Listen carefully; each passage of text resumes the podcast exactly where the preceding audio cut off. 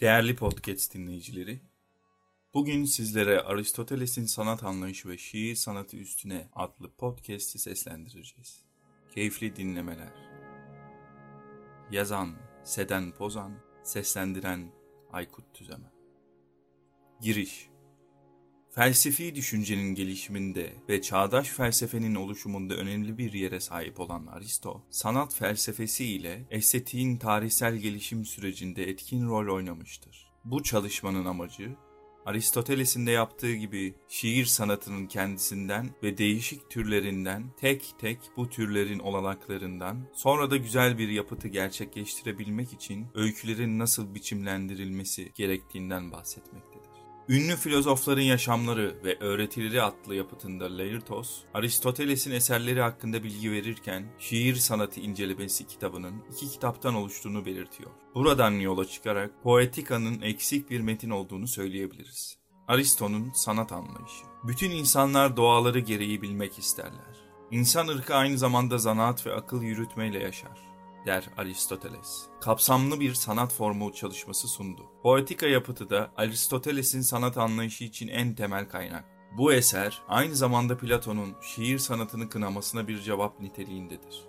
Edebi analiz açısından Poetika'da Aristoteles, eleştiri ve teori arasında gidip gelir. Eserin M.Ö. 335 yılında yazıldığı tahmin edilmekle birlikte, hocası Platon'un düşüncelerinden bütünüyle sıyrıldığı bir döneme de ait olduğu söylenebilir. Çünkü şiiri ve ozanı küçümseyen, onları ideal devletinden kovmak isteyen Platon'un tersine, Aristoteles şiirin ve tragedyanın felsefeye tarihten daha yakın olduğunu söyler. Sanatın bir taklit, mimesis olduğunu ve bu taklidin soyut şeylerin taklidi, bir olayın, bir eylemin, yaratılışların, kısacası insancıl gerçeklerin taklidi olduğunu söylüyor. Poetika Poetika'nın temel amacı şiir sanatı üzerine bir inceleme olarak tanımlanabilir. O döneme kadar şiir sanatının ve diğer sözlü sanatlarında genel olarak bir çözümlemesi ya da analizi yapılmamıştı. Aristoteles'e göre genel olarak şiir sanatının doğuran iki neden vardır ve bunların ikisi de doğal nedenlerdir. Ona göre taklit etme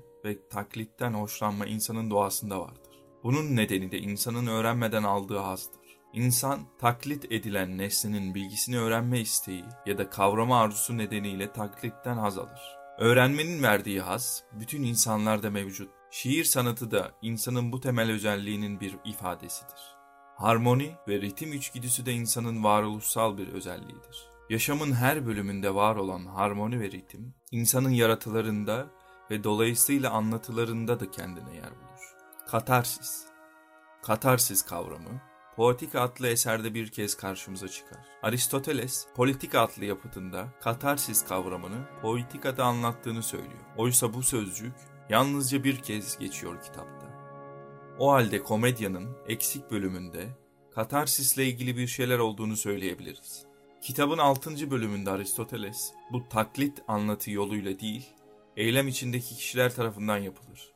Uyandırdığı acıma ve korku aracılığıyla da bu türden heyecanların katarsisini gerçekleştirir ifadesini kullanıyor. Burada kavramın tanımını henüz yapmadığını görebiliriz.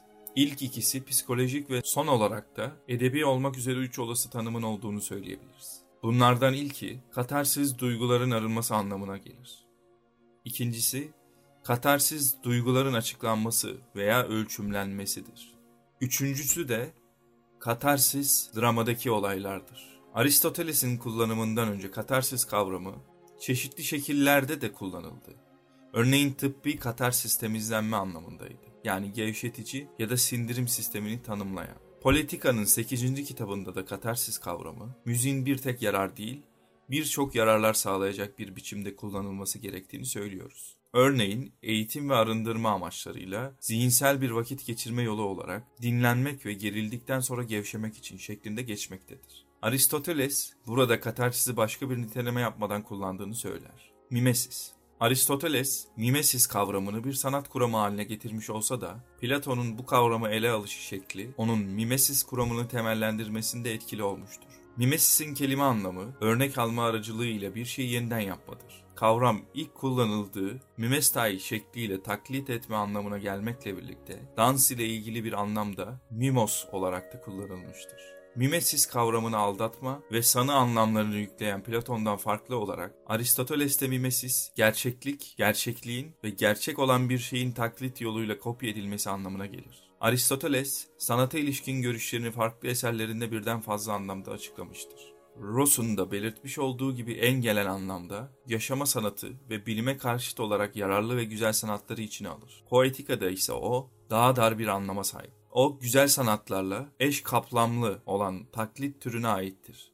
Ama tek başına bu türün tamamını teşkil etmez. Tragedyadan bahsederken felsefeye tarihten daha yakındır tragedya diyor Aristoteles. Ortak özellikleri taklit olan tragedya ve komedyanın da birbirlerinden ayrıldıkları yerler olduğunu söylüyor. Ona göre birbirlerinden üç bakımdan ayrılırlar. Ya farklı nesneleri taklit eder ve farklı araçlarda taklit eder ya da farklı biçimde farklı bir yöntemle taklit ederler. Buradan da renk ve biçimle taklit eden sanatlar ile sesle taklit eden sanatlar arasında bir ayrım yaptığını söyleyebiliriz. Aristoteles, poetikada daha sonra komedyadan, tragedyadan, olay düzeninin nasıl olması gerektiğinden ve öykünün birliğinden bahseder. Aristoteles genel olarak şiir sanatı gibi tragediyi de aklın perspektifinden değil de anlama yetisinin perspektifinden ele alır. Anlama yetisinin perspektifinden değerlendirildiğinde Aristoteles aslında tragedyanın en yüksek eşsiz halini yetkin biçimde tanımlar.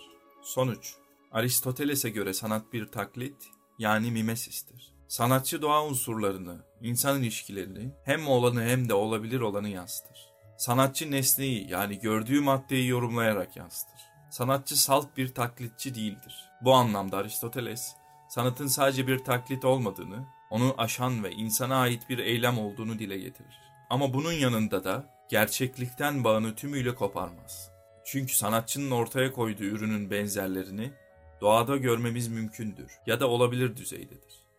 Platon, sanatı sadece basit bir kopya ya da ideaların sönük bir yansıması olarak görürken Aristoteles, sanatı daha geniş bir çerçevede ele alarak bütün yönleriyle incelemiş ve ileri sürdüğü düşünceler birçok sanat kurumunda etkili olmuştur.